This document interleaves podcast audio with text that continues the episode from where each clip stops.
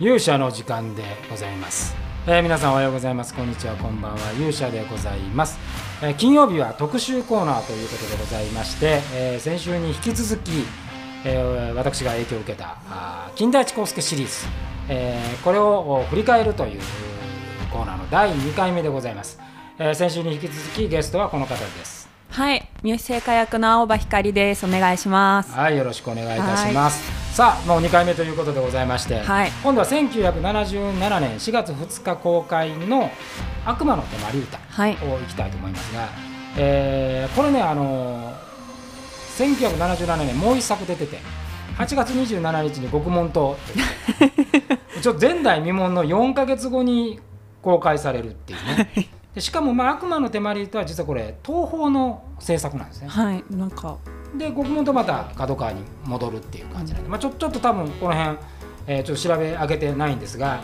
あのおそらくいろいろな関係性があったんでしょうね。で,、まあ、ででもまあこの間ですよあのほとんどこの市川崑監督シリーズは主要人物ほとんど同じなんで。この間はみんなずっと一緒だったんでしょうね。うん犯人役も出てくる人ほぼほぼ同同じメンバーが出てくるんでその度に役作り変えて。だから金田一耕助はまあいいですよ。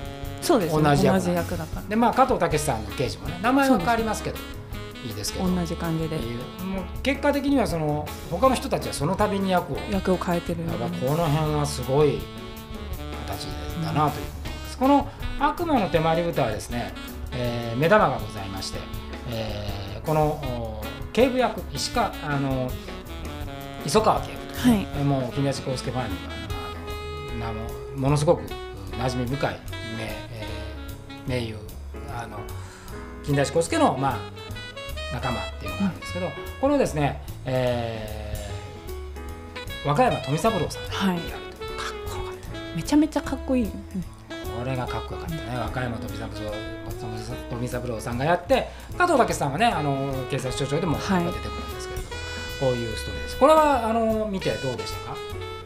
なん、なんでしょう、すごく。まあ全体的に金田一シリーズって悲しいんですけど、うん。なんでしょう、すごく。誰も悪くないのになみたいなのをすごい一番感じた作品です。これねさ最後のシーンがあの北浩二さんがね、はい。息子で、えー、と恋人を殺されてねその犯人を見に行ってあげて出てきたらお母さんがお母さんが叫び声がね悲しい、この和歌山富三郎さんがこの犯人であった、えー、青地理香、はい岸恵子さんね岸恵子さにん。ちょっとほのかな恋心をそうです抱いね。てるっていうこれね大人のね感じがしてすごいやっぱめちゃくちゃいい。なんでしょうねすごく金田一シリーズの中でもなんでしょうちょっと色が違うかなと思いました個人的には、うん確かにねなんかやっぱりあの金田一シリーズは言ってもやっぱ金田一耕助っていうのがうん。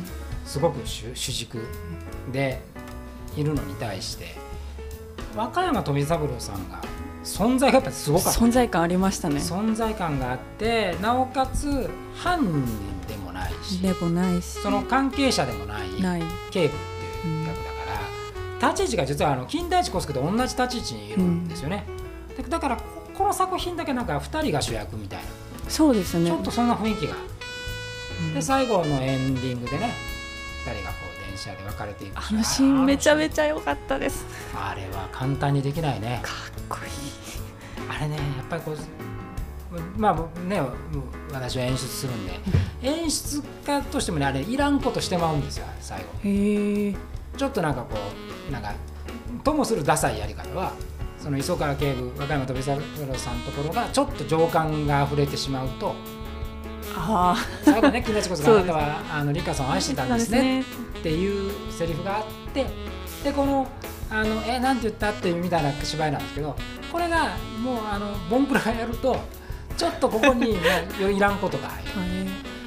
いやでもなんかあの聞こえてないのもいいし、なんかそれを聞こえてなかったけど、まあ、それをまたさらに深追いせずに、まあ、笑って去っていくあの金田一の感じもめちゃめちゃ良かった。あれを聞こえてるけど聞こえないふりにするのか本当に聞こえない感じにするのかでもだいぶ違う。でもあれは本当に聞こえないにしなきゃいけない。我々はミスるね。あそこ聞こえてしまうように思わずやってしまう可能性あるし、まあ、あそこっても結局俳優もね自我が出せるところになるんで、まあ現代だったら聞こえたふりしちゃうんじゃないかな。いや聞こえてほしくないですねあれを見ると。あやっぱり和歌山飛三郎さんがあそこのチョイスを迷いなくやってるっていうのがね、やっぱあのシーン。その前がすごい悲しいシーンだ悲けになんかこうポンとこう姿を変えていくっていう感じ、ただちょっとやっぱり角川の作品とは違うので色合いがちょっと違う気がするねそうですね。とダークな。なんかなんでしょう。やっぱりちょっと画質的に、角川映画の方はなんか今でも色合いとか鮮やかさっていうのが気にならなかったんですけどどっちかっていうとちょっとレトロな感じを感じうん、もももっとこうなんがした。かフィフィルムふ古いっていう感じだったね、だからそういう意味ではその前作はやっぱりこう娘役が出てきてその高峰美恵子さん筆頭ね、はい。草笛光子さん出てくるんですけどあのそこから比べると草笛さんも出てるんですけどちょっとあのキャラクター的には抑えめっていうか、いう感じでその代わりあの大きな役ではないんだけど大滝修二さんが 異常にこうグイグイ来る。グイグイ来る。大滝さんの存在感もすごいですね。出ましたやっぱあのあなたねこう見てどうだったってこう感想をやってていきなり一番最後これやっぱ岸恵子さんと。が良かったですねやっぱり。どこが良かったですか岸恵子さん。えなんでしょう。どこがな本当にずっとまさかって感じですよね最後。うん、そそこまではやっぱりこうあの見てる人からねしてもこの犯人とは思わない。思わないですね。なんか本当にどっちかっていうとかわいそうな人？うん。でなんかまあ明るく振る舞ってるのかなみたいな、ただ途中から雲行きが 雲行きが怪しいなって。雲行きは怪しいな。でもまあ犯人であってほしくないなって思う。犯人であってほしくないな。で犯人だった時がまた悲しいじゃないですかすごく。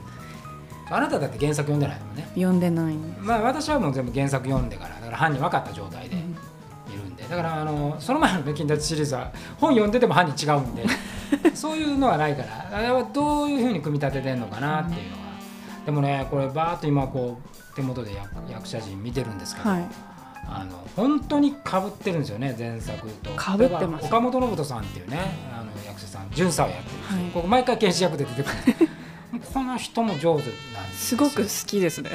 なんかやっぱりね絶妙にひょうひょうとした人がいるっていうひょうひょうとした人がいて大竹修二さんはねもう私から見るとやっぱり欲欲張りな人なんで ぐいぐい来てるんですけどだからバランスがいいです。あのぐい片良法案っていうねあのあはい。あのスケベ親父、はいスケベじいさんスケベじいさん。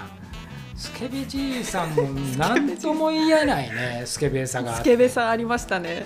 うん、分かるっていう。もう全部こいつのせいじゃねえかそう要はお前だろっていう。そういうのがねありましたね。であの分かってこれもあのやっぱり、えーこの作品はあこの作品坂口涼子さん出てない。あそうです。出てないですね。ね。だから東宝だからかな。坂口涼子さん出てないんですよね。あとはまああの小林昌司さん、ね。はい。えー出てらっしゃいますね。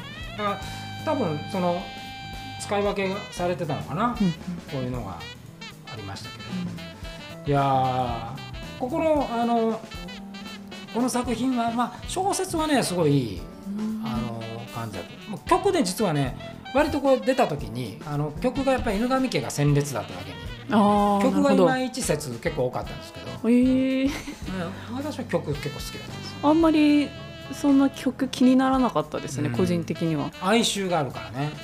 あお話と合ってましたけどもなんか曲の哀愁さはあるんで、うん。正解ダンスでやってみたいなっていう。えー、ぜひやってみたいですね。正解ダンスでやってみたい。えー、やりたい。っていう感じのはい。やっぱりこのなんかこうあの陰鬱な陰ね鬱な感じ。山奥の感じがするっていう作品でございました。